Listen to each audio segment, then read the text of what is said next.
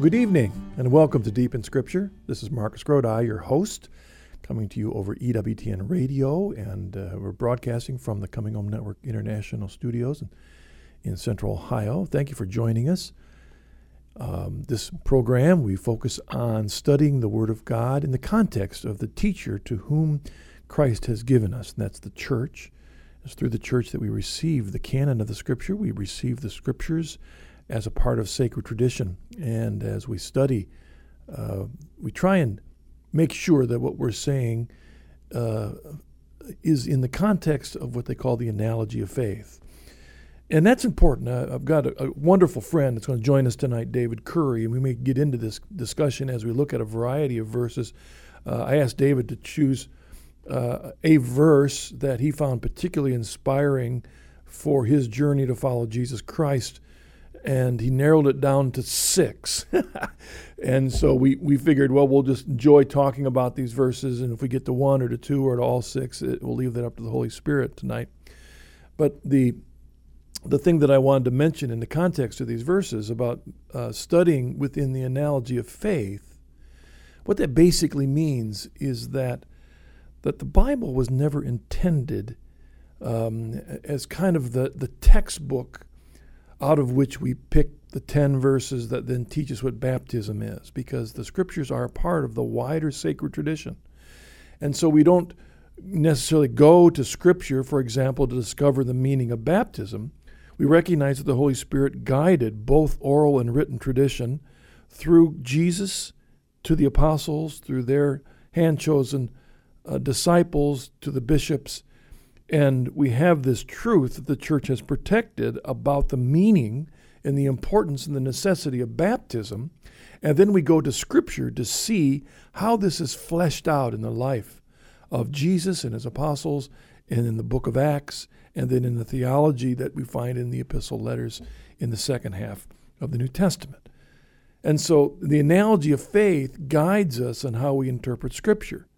You can find three or four verses on baptism, for example, that make you make one person believe that only infants should be baptized, another person to believe that only adults should be baptized, another person can find a different set of verses to decide that only believers should be baptized. Another group of, of folk can take different verses to say that baptism isn't even necessary. So, how do you decide? Which verses do you choose? Which order do you put them in? Well, See, we make sure that we recognize that the Spirit has guided the church so we understand the truth about baptism. And then all those verses about baptism make sense. We may not talk about baptism tonight, tonight. I'm just using it as an example of the need to study Scripture within the analogy of faith that we've received through the Spirit in the church. Now, David Currie, good friend, convert to the Catholic Church, he's a, an author of two best selling books. The first is Born, Born Fundamentalist, Born Again Catholic by Ignatius Press. It gives his journey. Uh, he uh, was a, a, preacher's kid in the fundamentalist movement and studied at Trinity College and then at Trinity Evangelical Divinity School. And this book uh, tells about how he, having become a fundamentalist missionary, he and his wife Colleen, talks about their journey of faith into the church, in which he's actually the book was telling his dad about why he would do this. And his second book is Rapture, the End Times Error that leaves the Bible behind by Sophia Press. And it's one of the best selling books that just breaks through all the goofiness about the rapture that's been accepted by so many today and uh, gives the history and cuts through some of the bad use of Scripture to defend the idea of the rapture. And David might talk about that in a moment. He is a research fellow with the St. Paul Center. Uh, he's appeared on many times on EWTN and the History Channel. He's been on my program, The Journey Home, uh, and he's a, a, writer and a speaker. And so Dave will join us in just a moment. I want to remind you that this program is connected to the website deepinscripture.com. If you would like to call us with a question or send us an email, you can do that right now. We'd love to have you your question on the program. You can call us at 800 664 5110 or 740 450 1175. Or you can send me an email at Marcus, M E R C U S, at deepinscripture.com. You can also go to the website and watch uh, this program live on a web stream, go to the deepinscripture.com website. Now, David chose a number of scriptures. I'm just going to read, oh, maybe the first three selections, and then we'll take a break and he'll join us. I'm not sure how much we'll get to, but these are verses that Dave has considered particularly inspiring in his own journey of faith. The first is from 2 Thessalonians chapter 3 verse 13. Brethren, do not be weary in well doing. And then he chose a verse from Daniel chapter 1 verse 8, which uh, makes sense. Uh, David's working on a book uh, on a, a, commentary on the book of Daniel. Let's pray for him. He's got a lot of work to do, he says, but it's uh, coming along. Daniel 1 8 says, But Daniel resolved that he would not defile himself with the king's rich food or with the wine which he drank. Therefore he asked the chief of the eunuchs to allow him not to defile himself. And then the third verse that I'll read of David's collection comes from Nehemiah chapter 8, verse 10. Then he said to them, Go your way, eat the fat, and drink sweet wine, and send portions to him for whom nothing is prepared. For this day is holy to our Lord, and do not be grieved, for the joy of the Lord is your strength. All right, let's take a break. You're listening to Deep in Scripture. This is Marcus Grodi, your host, and you're hearing us on EWTN, your global Catholic radio network. EWTN.com is online with program information, the latest news, Pope Benedict XVI, plus tools for living the faith like prayers, Catholic Q&A, and other resources. Log on today to EWTN.com.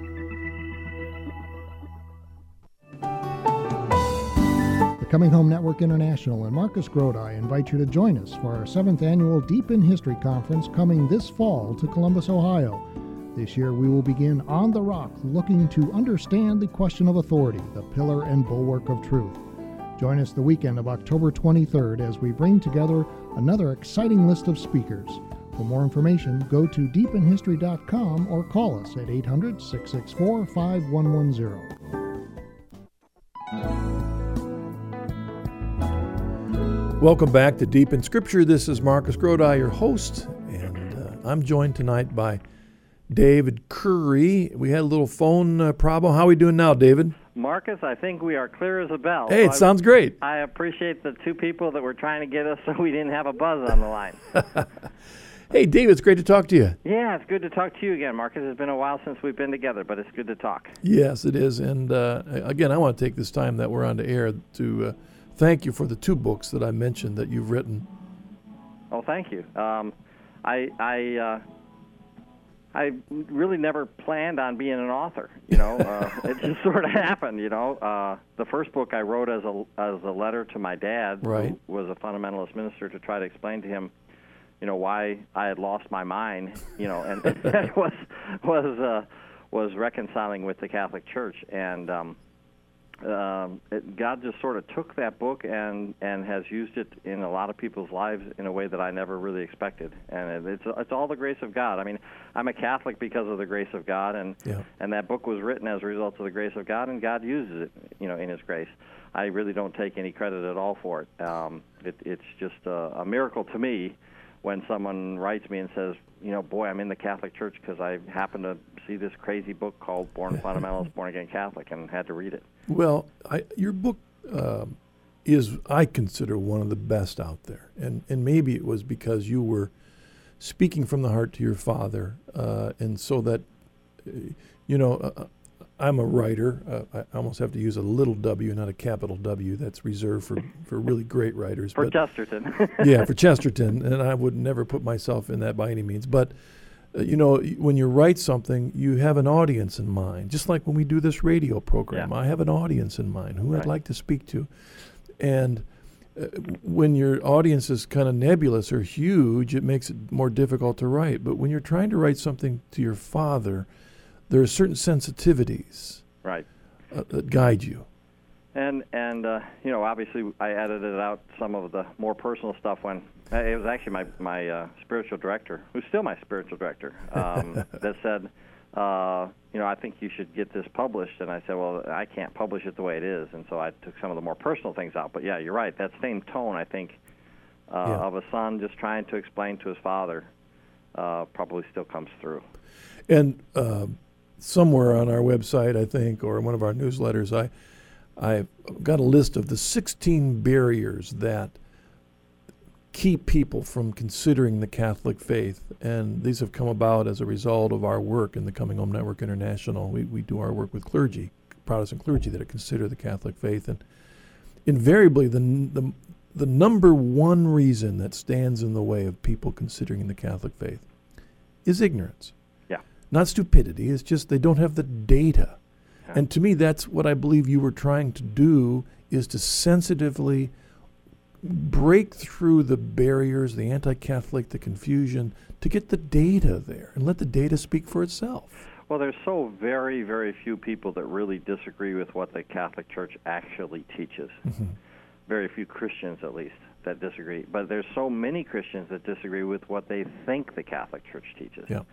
And, uh, and, you know that's that's that's your point, and it is so true. Um, I, I honestly, you know, I mean, I went to a Bible school, I went to a Christian college, and and majored in philosophy. Then I went to seminary, and I never read extensively Catholics in their own words. I read about what Catholics said, and that's never quite fair, you know. Um, and what what. I would challenge, uh, I do challenge people to do is, you know, read read a Chesterton. He's a Catholic. Read read what he actually says about the church, or or read church documents, or read encyclicals from the Pope. And what you find when you get into these church documents, I, I thought they were going to be dry and boring and canonical, you know, uh, uh, legal, you know, and they weren't at all. They were they were intensely pastoral and spiritual and and uh, phenomenal. um, and uh, and and so uh, you know, I think that's what if people will do that, then all of a sudden they'll find out what the the Catholic Church really is all about. Now, your second book was about the rapture, and I know that wasn't necessarily the topic we wanted to do tonight, but I'm wondering if some of that was the same motivation behind that book. Well, yes, it was. Um, I wasn't thinking so much of my father on this as just um, I was almost writing it to myself, um, if that makes sense. Um, I was raised in the the whole theology that Christ was going to come back at any moment, um, and and I remember, you know, in before 1988, that was the 40 years after you know Israel had Oh, been founded in 1948, and you know 1988 was 40 years, a generation later. Um, and I remember all of those books and, and tapes and sermons and, and beliefs that we had. And I moved away from that, obviously, in order to become, become a Catholic.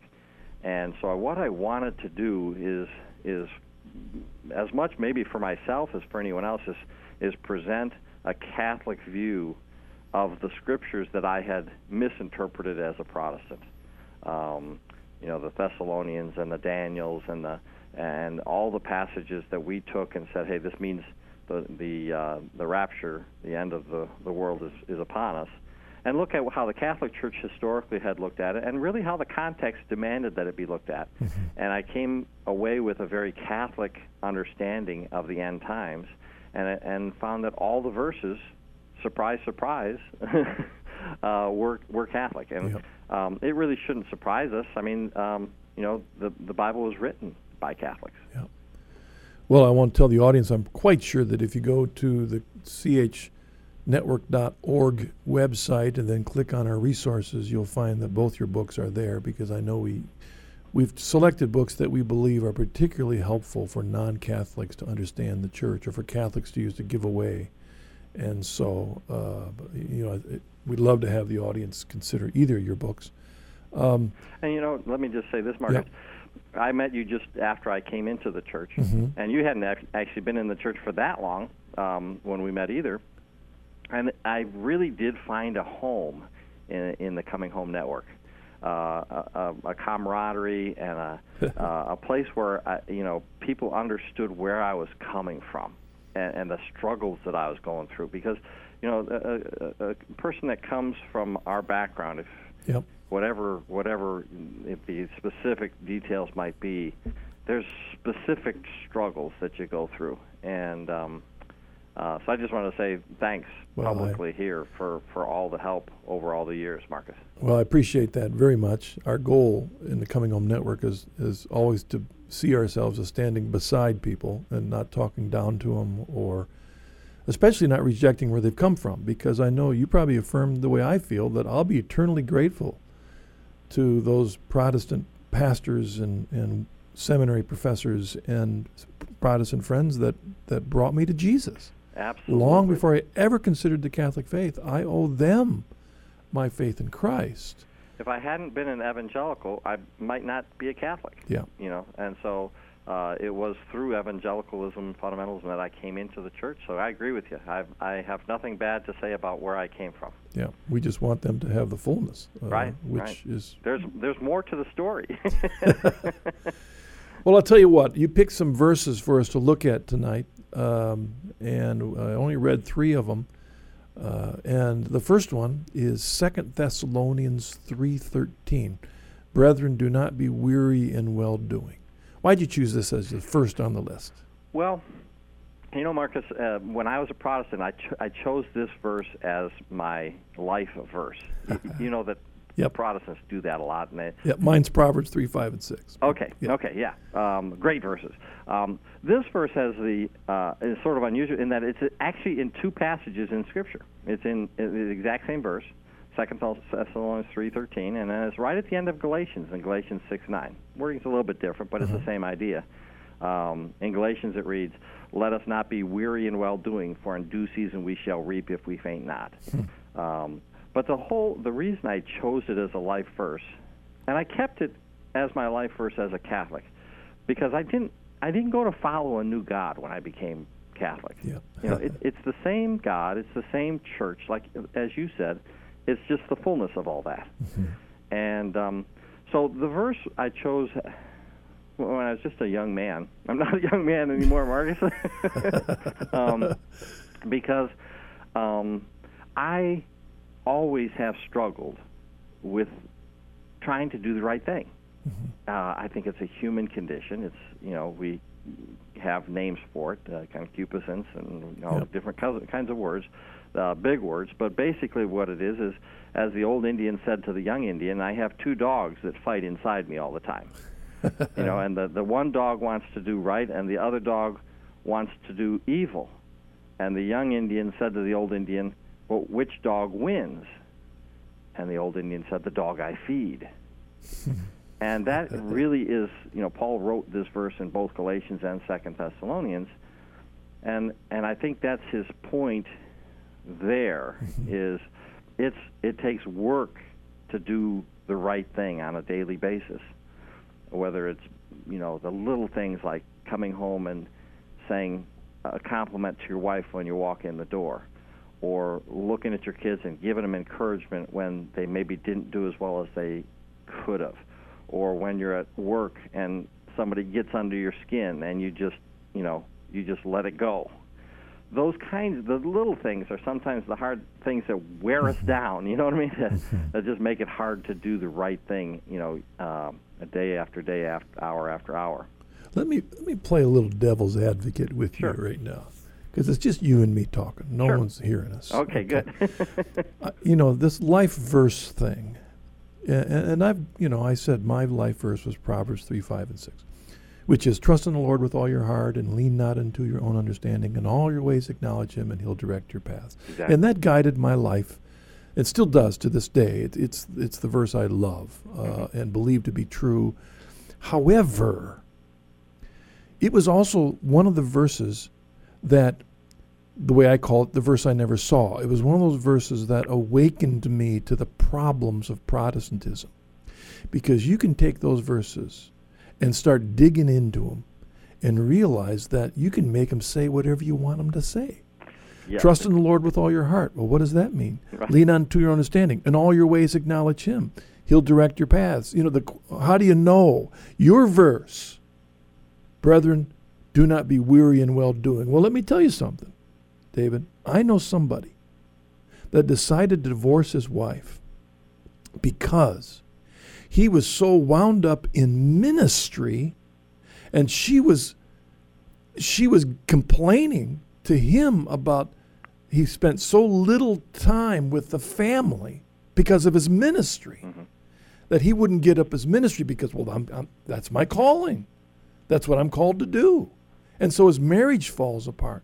How do you know when you're not being you know too overzealous or when you know that what you're doing is exactly what god wants you to do as opposed to the enemy trying to to rut to uh, who was the, the founder of uh, campus crusade I think it was either it was Dawson, you know, Dawson Trotman. I think was um, Navigators, and his his old saying used to be, um, uh, uh, you know, was it wear yourself out, don't rust out, or something like that. You know what yeah, I'm talking about? right. Wear out, don't rust out. Yes. Well, I mean, you you can you can be pushing yourself in wrong directions. Yeah. How do you know? Yeah, you know, let me let me uh, let me start with where you you started. Uh, you know that verse, your your life verse was was a real trial for me, because because exactly because of the problem that I didn't have a church telling me what it meant. Yeah. Because I remember wondering, agonizing, as as a teenager about whether I trusted God enough hmm. to be saved. In other words, Yep. when it's only faith, when it's only you know my faith. Yep. What if my faith isn't strong enough? What if I don't really believe? What if I don't really trust with all my heart? And there are just for the audience, there are fundamentalist groups out that say that if you're sick, it's because your faith isn't strong enough, or if Oh, you're yeah. if you're not successful, or if you're if you're doubting, or if you're struggling, or you got pain, it's because you don't have enough faith. Right? And, And, it's and it's all my problem. yeah, yeah, you know, and uh, so I, I totally agree with you. Boy, I'm I'm so glad I have a church to guide me, um, you know, in, in, in how we look at Scripture, um, and you know, you only have to go into to three churches and hear three sermons on the same verse to realize that we need a magisterium, you know, because they're all going to say say that the verse means something different, um, and we all have that that human um, problem of, of pride, and you know, Yep. unfortunately, in the ministry, uh, I mean, you were in the ministry, I was in the ministry. Mhm. Uh, I, we both know that pride is a problem in the ministry, um, and it, it, it just uh, it just is. Well, in defining what well doing is, Exactly. I That's know some people that defend abortion. Because you're helping the girl. Yeah, Yeah. Exactly. You know, so what we have to do is place place this in the context of all of the moral tradition of the church. Yes. Exactly. And and uh, it's a it's a sac- you know going back to your illustration for example, it's a sacrament to be married. Um, it's one of the few sacraments I experienced as a Protestant, so it's a sort of a special sacrament to me. Mhm, right. um, but uh, you know, it, it's there to help me become holy. And you know, obviously, this man didn't ask my advice, but I would I would have probably said to him, "Your commitment to your marriage is a holy commitment that takes precedence over the holy commitment that you made to your ministry." Because we, we all like to we all kid ourselves, uh, you know, and our pride gets in the way, and we all think, well, you know, this can't be done unless I do it, or this, you know, this is such an important ministry. I I have to, you know, this is more important than my marriage. Um, but nothing, you know, nothing is more important than Yep. my own pilgrimage to, to to get to heaven, and after that, my wife's. That's my second responsibility, and third upon that is my kids. Uh, those those are my number one well-doing problems. And, and I don't know if you noticed when I said, you know, be weary and well doing. I, I I chose family, Yeah. family Yeah. examples, Marcus, because that's where really the rubber hits the road. for, you know. for everyone, even people that are single. You know, you it doesn't mean that you're you're not responsible to others or or that you're not a channel of, of God's care and, and, and love for others. You know, this verse, it's short. Do not be weary in well doing. But that verse to me speaks volumes about the blessing of the church to let us know to what extent uh, we're exerting our gifts and our efforts in the right area, in the right amount of time. We're always encouraged to have spiritual directors. Mhm. We're go we're to go to confession, um, so that we know uh, that we're keeping balance and Right. giving us the models of saints to help us understand balance. Because we're all so very good at kidding ourselves. You know, and and that's where the spiritual direction and the confession comes. You know, I look back and I think, you know, I, I try to go to confession one once a week or once every other week in that in that neighborhood, and I think, you know, I'm getting this feedback on my journey that I never had before, and I wonder how did I make any progress beforehand? You know, because that that that objective third party look at what you're doing on a daily basis, and that, you know, um, if there if there's a Protestant, you know, listening to us, the beauty of the confession is that there's a person there that can't tell anybody what you tell them. Yep. so you can be 100% honest about your weaknesses and 100% honest about about you know what your struggles are, and uh, you're you're speaking to Christ. You know, uh, uh, he's standing in the place of Christ and is there to help you as Christ is there to help you. Um, but yeah, I can't imagine, you know, because we all kid ourselves so much about what what we're doing right and what we're doing wrong. Um, Yeah, and, and of course, you and I are talking about the example of people that may overexert themselves, which is actually probably not the problem that Paul was worrying about. He was worrying about, like in Hebrews, where he's saying, encourage one another to, to gather for worship, as a lot of people aren't doing. I mean, right. In, fa- in fact, the, the the context of Galatians makes it even more clear than the context of Second Thessalonians. Oh, That, You know, right. it's, it's right at the end of this passage, and and uh, you know, or at the end of the book, excuse me. And you know, it's the book where he's he's arguing for his ministry, and he's he's arguing that, that the Galatians need to not leave the gospel that he's given to them, the gospel of grace, not of law. And um, and it, the verse right before he says, "He that soweth to his flesh shall of flesh reap corruption, but he that soweth to the Spirit shall of the Spirit reap life everlasting." So he he gives he, he gives these you know these two dogs inside you. He tells you there's these two dogs. You know, there's your your flesh, and if you if if you if you go along with your flesh, you're going to reap you know in the end corruption. And then there's the spirit life, and if you feed the spirit life, uh, then you're going to reap life everlasting. But then it's almost like he catches himself and he says, "Oh, but you know what? Don't get tired of doing that. It's a lot of work. uh, it's a lot of work to say no to the flesh and to say yes to the spirit on a moment-to-moment basis. But it's worth it because in the mo- in in the, in due season, you know, if we don't faint, we'll reap. well, listen, David, let's take a break, and when we come back, we'll look at Daniel chapter one, verses eight. Okay. You're listening to Deep in Scripture. This is Marcus Grodi, your host. I'm joined tonight by David Currie, and you're hearing us on EWTN, the Global Catholic Radio Network. If you enjoy the Journey Home television program on EWTN, you'll want to purchase a copy of Marcus Grodi's book, Journeys Home. Journeys Home contains the conversion stories of men and women who, as a result of their surrender to Jesus Christ, heard a call to follow him more completely in the Catholic Church. Many of them were Protestant pastors or missionaries. Others were laymen who, though working in secular jobs, took their calling to serve Christ in the world very seriously. To order your copy of Marcus Grodi's book, Journeys Home, simply visit our website at www.chresources.com or call us toll free at 1 800 664 5110. Well, welcome back to Deep in Scripture. This is Marcus Grodi, your host. I'm joined tonight by David Currie, author of uh, two excellent books Born Fundamentalist, Born Again Catholic by Ignatius Press, and Rapture, the End Times Error That Leaves the Bible Behind, Sophia Press. All right, David, the second verse that you chose tonight is uh, Daniel 1 8. Now, let me say before I quote it, uh, I'm hoping you're farther than chapter 1 8 in your book on Daniel. yes, uh, I am. As you know, I'm working on a book in Daniel. Right. Um, and you know, it's interesting. I had I had another uh, Catholic author mention to me. He said, "You know, if you're writing a book on Daniel, uh, have you made friends with Daniel yet?"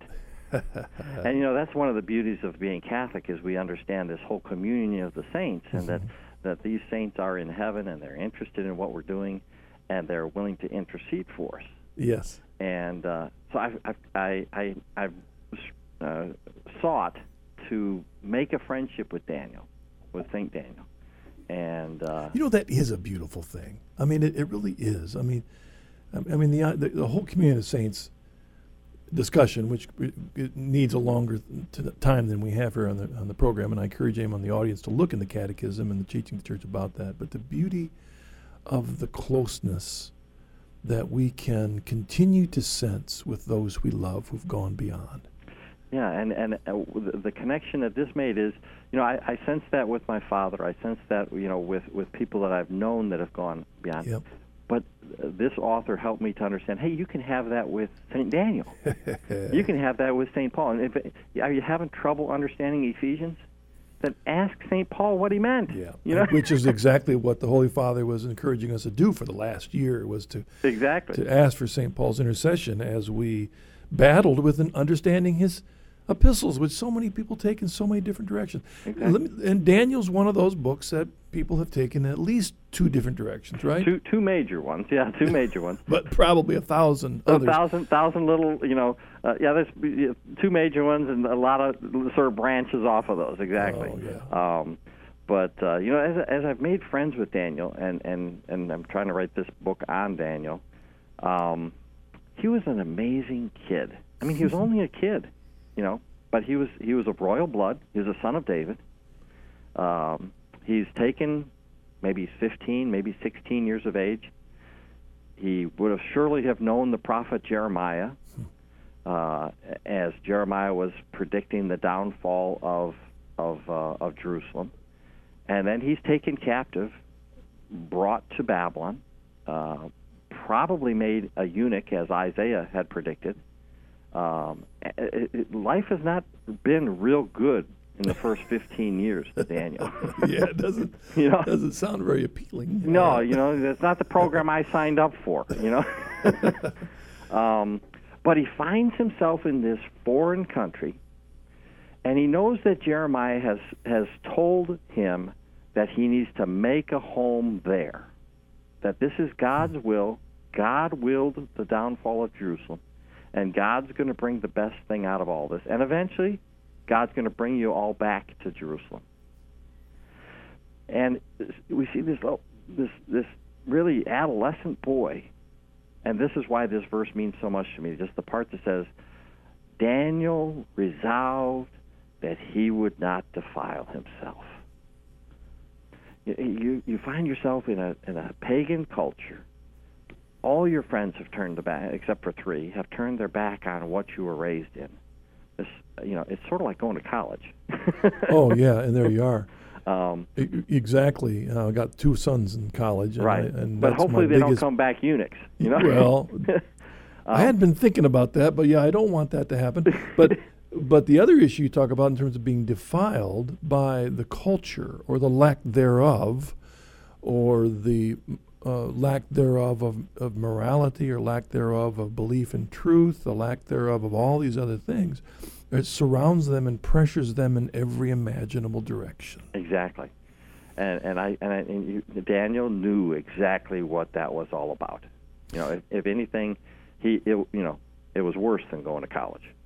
Um, and yet, Daniel, at 15 or 16 years of age, says, "I will not defile myself. If there's something that I can do to keep from it, I will do whatever it takes not to defile myself." And it sort of ties in with that first verse that we started mm-hmm. with, Marcus. You mm-hmm. know, if we don't be weary in well doing, if we don't faint, then we will reap in due season. And the whole rest of the book is the story of Daniel's reaping that initial decision to not defile himself. That's what I was going to ask you. It's been a while since I've read Daniel, and I'm trying to remember. Was this the beginning? yes, this is right at the beginning of Daniel. This is I mean, he thi- says, this particular decision by his. right. This is the first decision of his that we hear about. Okay, that set the stage for it sets the stage for what happens the rest life. of his life. All right. Exactly. And so he, he you know he's he's told okay you're going to eat this food that has been offered to the to the idols, and that's the point at which he says I, w- I resolve not to defile myself. And so he goes to his his supervisor and says hey you know can I just have have you know vegetables, uh, seeds, and uh, the guy says well golly if I do that you know the king's going to have my head he's thinking I'm eating your food. And Daniel says, well, just try us out for 10 days. Just try us out for 10 days. And if at the end of the 10 days we don't look good, then that's fine. Uh, you know, I'll figure something else out. And of course, God provides. And 10 days later, Daniel is, is looking great, um, you know, eating just seeds, and along with his three friends. But, but what, what, what just amazes me is this 15, 16 year old boy uh, that obviously was raised right. I'm not saying that, that he just came out of the blue. He, he had a good solid foundation, but he made the decision to not defile himself, even though that was the easy thing to do. Um, and as a result, then his whole life is is a witness. Where actually the first uh, part of, of Daniel, by some commentators, called the conversion of Nebuchadnezzar, hmm. because what Daniel actually does is, is he converts Nebuchadnezzar, hmm. this uh, king of the entire ancient world of Babylon. Um, gives his loyalty to the God of Abraham, Isaac, and Jacob uh, by the end of the, the uh, fourth chapter because of Daniel and his friends. You know, I'm wondering if this verse is another example of of why we need the uh, analogy of faith, the church overarching us as we, uh, you know, glean our interpretation of Scripture, because I'm, I'm half wondering if Ellen G. White, who set the stage for the dietary rules of the Seventh day Adventists, was guided by her take on this verse. You know, I never thought about that, but you may be right. I haven't read a whole lot of her, of her writings.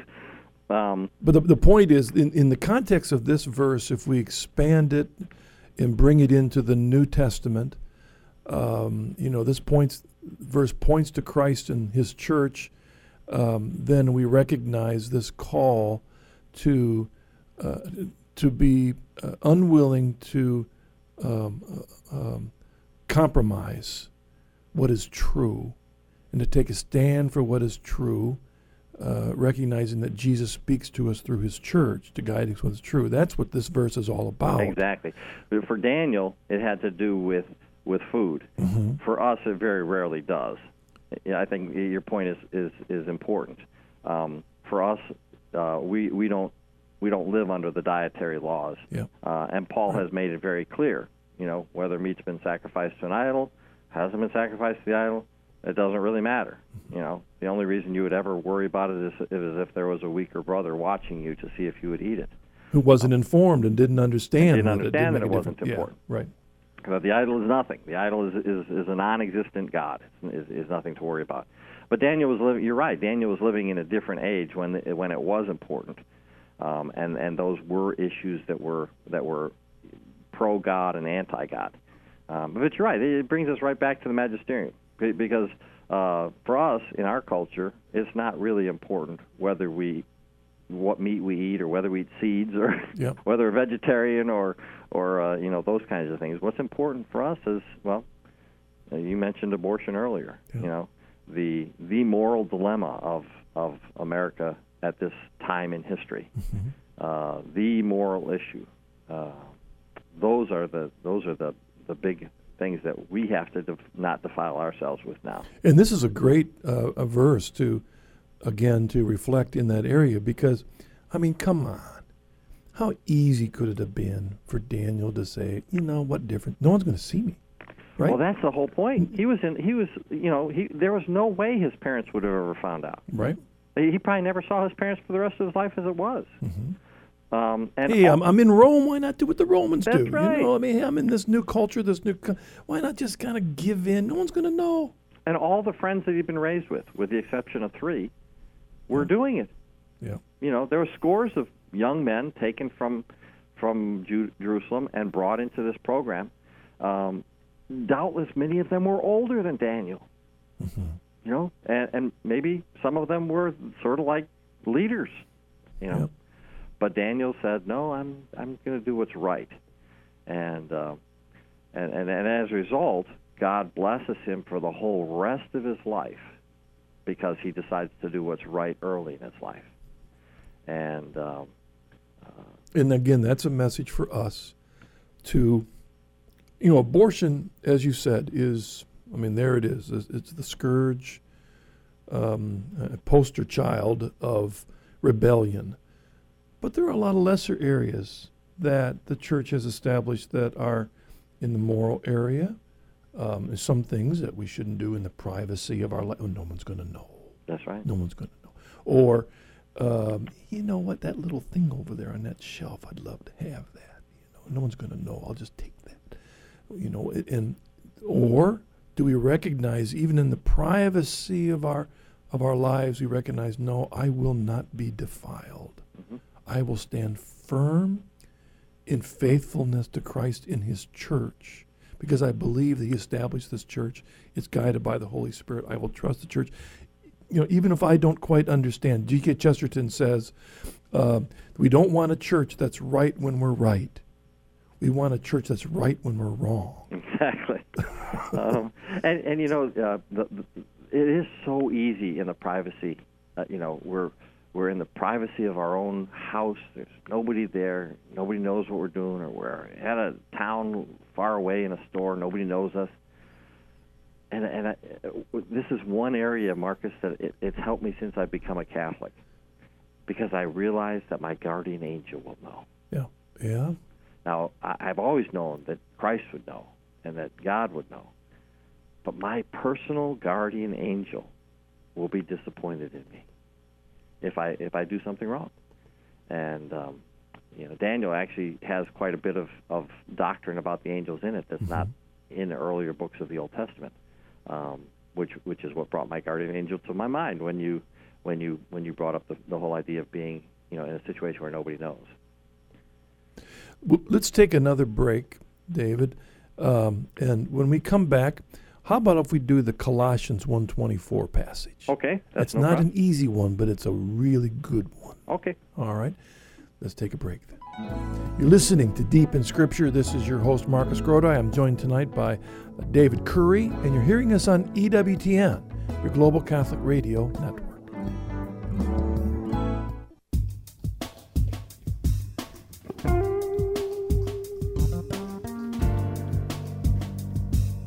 The Coming Home Network International is a non-profit Catholic lay apostolate dedicated to helping Protestant clergy and laity come home to the Catholic Church.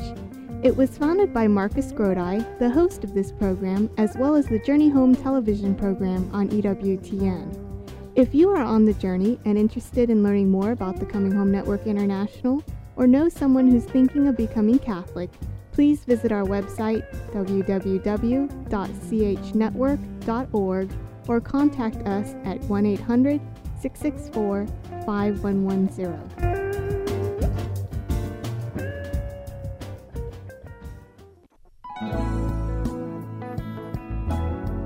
Welcome back to Deep in Scripture. This is your host, Marcus Grodi. I'm joined tonight by David Currie. Hey, David, we got a, uh, a phone call in, and uh, we ought to take it. Okay. Um, and I wish I could have uh, run it by you during the break, but I can't talk to you during the break. But Okay. uh, this came from Jesse uh, from San Jose, California, and I think his his real life experience uh, that he's talking about uh, addresses a little bit of what we've been talking about. He writes that his nine year old grandnephew wanted to get baptized in the Catholic Church. The boy's mother questions, though, her belief in God. The parish said that he had to be a member of the parish and wouldn't baptize him. Well, why not? And the boy was baptized in a Protestant church. What's your thought about that? I'm trying to sort it out. Uh, Let me read it again, and so, I'll. so, the the mother didn't believe in God. Yeah, the the uh, Jesse's grandnephew wanted to get baptized in the church, but the boy's mother didn't want him to and didn't believe in God. And so, you know what it reminds me of? It reminds me of an old episode on All in the Family when, um, you know, who was the grouchy old uh, guy, Yeah. father named Carroll O'Connor? Yeah. and his uh, stepson was supposedly a non-believer, and when they had their baby, didn't want to baptize him, so uh, uh, Carroll's character snuck the baby into the church and he baptized him himself. Okay. Uh, but in this case, you know, the boy's mother doesn't believe in God, so obviously doesn't want the boy baptized. But the parish would not baptize the the boy because he wasn't a member of the parish. Now, uh, you know, Marcus, i- i- i- fill me in. Uh, this is a new one on me. Is that is that a is that a rule? Well, I have to admit on on the air that I'm not sure of that, and I certainly don't want to be critical of a decision made at a local level when there might be ten other uh, issues that come and. Yeah. But what it tells me is this: Why would this make sense? I think it makes sense to me because the church teaches number one that baptism is necessary for salvation. Mhm. It teaches that the sacramental graces that wipe away original sin and make us into new creatures are are necessary and important. So in that sense, the boy's desire is is, is right on. Is right, Right. on. And, Uh, in, and in that, he's he's he's the desire he has is expressed in Scripture. It's expressed all throughout the early church fathers, and it's been in the church ever since. Exactly. I mean, you know, he he's right in line with the apostles on this one. right, exactly. On the other hand, we also know, um, in fact, just today, of all things, I was reading in the canons of Nicaea, that the issue comes up about people too quickly being baptized before they know. You know, this isn't the case where people were old enough, they hadn't been baptized as babies, and so they were to be catechumens. right. And so here's the point that what it emphasizes that at the same token, the church doesn't say that baptism is magic. It doesn't automatically save somebody if there's no faith involved by the parents or someone that's a guardian for this child. And so if you're just going to baptize someone and then they're going to leave and you have no connection with them, There's no growth. there's no growth. And so it's you, the church has always said no. Right. We want them to be a part. Be, baptizing a person makes them a part of the family. It isn't merely they went and got a bath and now they're clean and now move on. No, they become a part of the family. And so that's why we just don't randomly baptize anyone or that we don't since we believe baptism necessary, we don't just go out with holy water down the street and just throw it on everybody, assuming that's going to save them. Right. It, it'd be analogous in the in, in the physical realm of bringing a baby into the world and then leaving it outside to freeze to death. Yeah, yeah, exactly. You're not so. So there's the both and in this, and I think the wisdom of the church is this is why, in the same token, this has to do with marriage. You know uh, that a, a priest doesn't just randomly marry anyone that knocks on the door. Right. Yeah, there's preparation. There's the context of the family. There's being a member of the body of Christ. There's being a good steward of the graces that they receive. All of that's important. Now, in this case, it says that the boy was baptized in a Protestant church. Well, on the one hand, um, there's a sadness there because they weren't a part of the family. On the other hand, we recognize that if the boy was baptized in the name of the Father and the Son and the Holy Spirit, that was a, A valid, valid valid baptism. Exactly. So now the point is, okay, he's baptized. Now catechesis. Right. Now let's And that's that's I think where Jesse needs to step up. exactly. Good point. Um, you know, Jesse, uh, you know, if you're still listening, um, God made you his, you know, grand uncle in his master plan for a reason. And it's because obviously you're Catholic and you understand what this nine year old boy needs. So it's your responsibility if his mother is not going to f- fulfill this, and it sounds like his mother's not interested in, in fulfilling it, it's your responsibility to step up and help the, the, this boy grow in the faith. Um, I wouldn't let the fact that he was baptized in, in a Protestant church keep me from helping him to understand The the, truth of the of the church. Exactly. And prayer for his mother, who Yeah. he's going to have a battle if his mother really wants nothing to do with this. But as just as you said, Jesse's been put into a unique place, both as a prayer warrior and as a witness for the fullness of the faith. And the one, the one thing about being a Christian and a Catholic is, is so amazing is it's one person makes such a difference mm-hmm. to the flow of history. You know, uh, Jesse doesn't know what this boy is going to become. Yeah. He may become a Saint Augustine Yeah. at some point. um, he may, you know, may become a Saint Thomas. You know, so you know we don't ever know. You know, say, well, golly, you know, how much how much time and effort is it worth for this one boy? Well, it's it's worth a lot. well, well, and we believe very deeply that a prayer for someone, just as Monica believed that prayer was good for her son, right. Augustine, that we believe that that is maybe the greatest thing we can do next to love hmm and, and then being a channel of the truth to someone. We know that that baptism has brought graces and so they can be utilized, that not squandered. Right. Uh, you know, Jesus says in, in John 15, apart from me, you can do nothing. Well, through baptism, Jesus is in that child because of the graces, the divine life, but that needs to be nurtured. And in a way, he has graces to, uh, to help for understanding that he otherwise would not have, but they need to be, there's seeds there, they need to be nurtured. Exactly. Now let's, uh, we got, with the time we have, I said we'd look at your Colossians passage, Colossians 1.24, in which Paul says, Now I rejoice in my sufferings for your sake, and in my flesh I complete what is lacking in Christ's afflictions for the sake of his body, that is the church. And my guess is, David, that that was one of your favorite passages back when you were a fundamentalist. Yes, exactly. well, I remember when I first came across this verse. I was about 14 years old. I had been, you know, I, I was either right before I was baptized, right after I was baptized. I was baptized at 14. Um, and I came across this verse just in my own personal reading. I never heard a sermon on it. Uh, and uh, right. and uh, it bothered me a lot. And uh, I ended up asking uh, the president of Dallas Theological Seminary, who happened to be at the house uh, a couple weeks after I found this verse. Oh, interesting. And I asked him, "What? How do you answer this verse?" No, no, you might want to. Oh, I wish you had more time. I mean, Dallas Theological Seminary is a dispensational seminary that was really into the rapture stuff. Right. I mean, they're, uh, they're they are the rapture school, I think. yes, that and probably Moody, the, Right. the two of them together. Yeah. And a lot of the teachers from Dallas are, are at Moody are from Dallas, and you know, there's a lot of. Uh, Mm-hmm.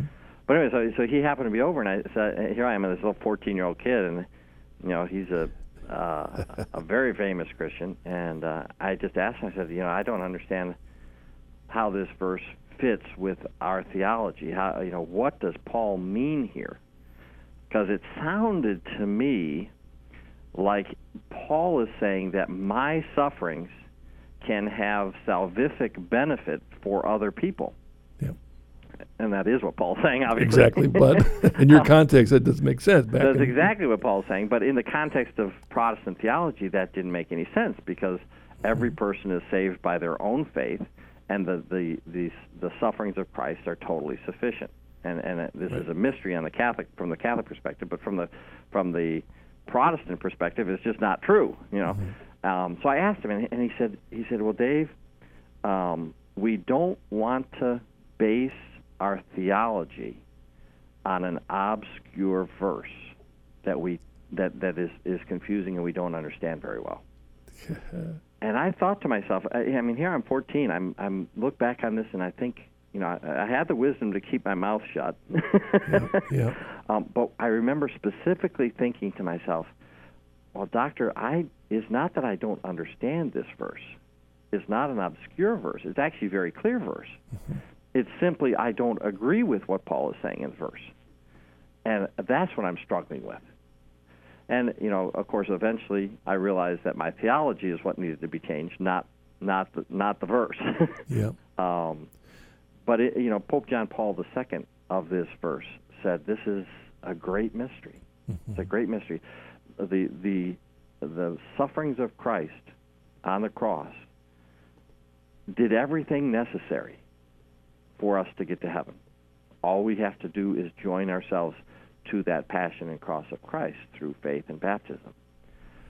But at the same time, because God is so generous to us, He allows us to be a part of that salvation of the world by adding our sufferings to the cross that Christ suffered at. Well, let me say, you just mentioned John Paul, and he has a tremendous encyclical that is basically a Bible study of this verse on the meaning of suffering that I'm sure you can get from EWTN.com's library. But, but we have to end there. So, David, thank you for joining us tonight. Well, Marcus, thank you for having me on. I've really enjoyed it, and I'd, I'd love to sit and talk to you for another hour. Well, we've got three more verses we haven't covered, so we'll I have know. you back soon. All right. Thanks, David. okay, thank you. And God thank bless. all of you for joining us tonight in Deep in Scripture. I hope that this has uh, uh, tweaked your love for Jesus Christ and His church. If there's ever anything we can do to help you on your journey, please call us or write us.